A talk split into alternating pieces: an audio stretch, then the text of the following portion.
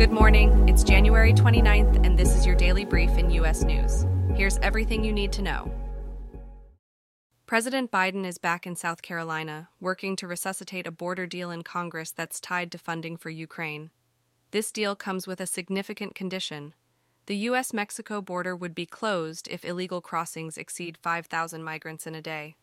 Amidst these discussions, former President Trump is actively encouraging Republicans to scuttle the ongoing negotiations. Biden's readiness to invoke emergency powers to seal the border has taken immigrant advocates by surprise, stirring discontent among his own party members. The urgency of the immigration issue is underscored by record high border arrests in December, with a notable number of migrants from Mexico, Venezuela, Guatemala, Honduras, and Colombia. As the 2024 election looms, immigration is climbing the ladder of voter concerns, with an increasing number of citizens worried about the issue. The current administration is caught in a bind, facing a wave of asylum seekers and a shortfall of resources to support them, while maintaining a tough stance on illegal border crossings. The fate of the border deal hangs in the balance, with Democrats and Republicans yet to come to a formal consensus. This impasse is fueling frustration within the Democratic Party as cities struggle to accommodate the influx of asylum seekers. Social network X, previously known as Twitter, has implemented a temporary block on searches for Taylor Swift. This move comes in response to the circulation of pornographic deepfakes of the singer on the platform, which have been viewed millions of times. These images are in violation of the platform's policies on manipulated media. Swift's fans were instrumental in bringing this issue to light, prompting the platform to enforce its stance against non consensual nudity with a zero tolerance policy. The source of these deepfakes is believed to be a Telegram group notorious for creating AI generated images without consent. Amidst this controversy, Microsoft CEO Satya Nadella has spoken out about the necessity for responsible AI use and the importance of establishing safeguards. The White House has also shown concern, with President Joe Biden indicating a commitment to address the risks associated with fake images through executive actions.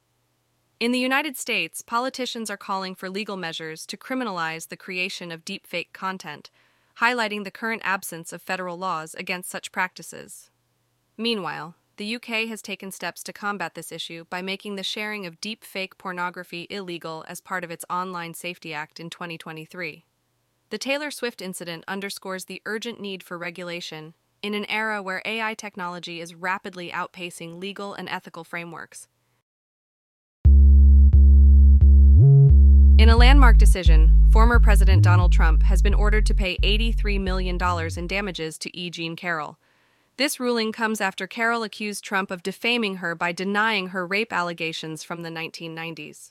The jury, directed to disregard any potential reputational benefits, delivered a verdict in Carroll's favor. In political circles, Nikki Haley has voiced her confidence in the jury's decision, diverging from the common Republican narrative. Haley's critique extends to Trump's management of his legal predicaments and the consequent impact on the GOP's chances at the polls.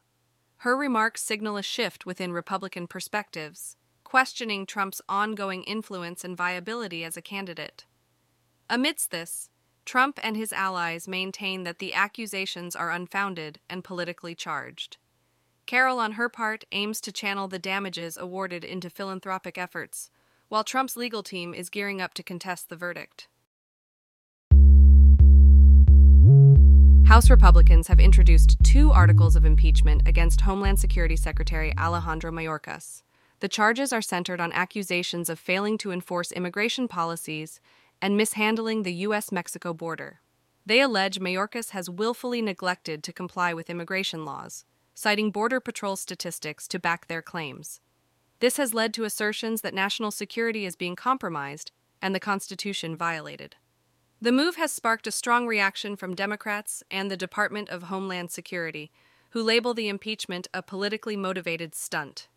This action is notably rare, as only one cabinet secretary has previously been impeached in U.S. history.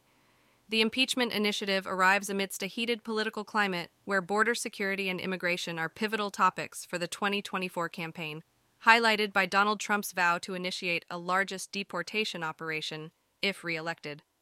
Simultaneously, Secretary Mayorkas is involved in bipartisan negotiations on border policy, which contrasts with the Republicans' impeachment drive.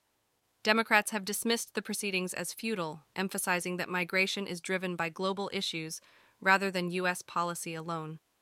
The Biden administration suggests that the impeachment is being wielded as a campaign strategy, with Republicans allegedly more invested in the electoral narrative than in bipartisan solutions. The Department of Homeland Security has defended its record, pointing to significant numbers of deportations and actions against fentanyl smuggling as evidence of fulfilling its border responsibilities. However, the impeachment push is seen by some as a political diversion, with concerns among Republicans about its potential repercussions in closely contested congressional districts. Given the historical precedent and the current composition of the Senate, the prospect of a conviction appears unlikely.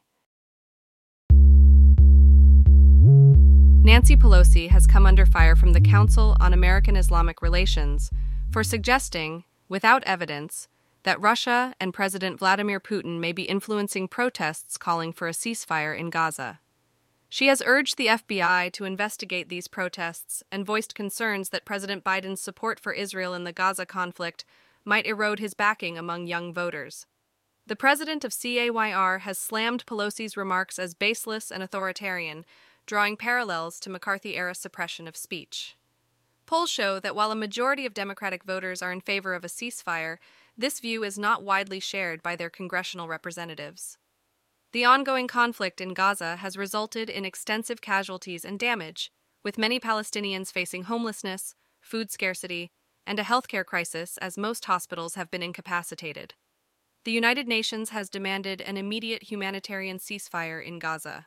However, the United States has blocked resolutions calling for such action in the United Nations Security Council. In a potential shift in strategy, the Biden administration is contemplating the use of arms sales as a bargaining chip to pressure Israel to scale back its military operations in the Gaza Strip. In a notable stance, U.S. Representative Alexandria Ocasio Cortez has opposed the war in Gaza, highlighting the indiscriminate loss of civilian life. Pelosi's allegations mark the first instance of a high profile U.S. politician publicly suggesting that Russia might be instigating ceasefire protests to sow discord within the Democratic Party. This has been your daily brief in U.S. news. To read more about these stories, follow the links in the episode bio. You can also subscribe to these updates via email at www.brief.news. For more daily podcasts about the topics you love, visit brief.news forward slash podcasts. Tune in tomorrow. We'll be back with everything you need to know.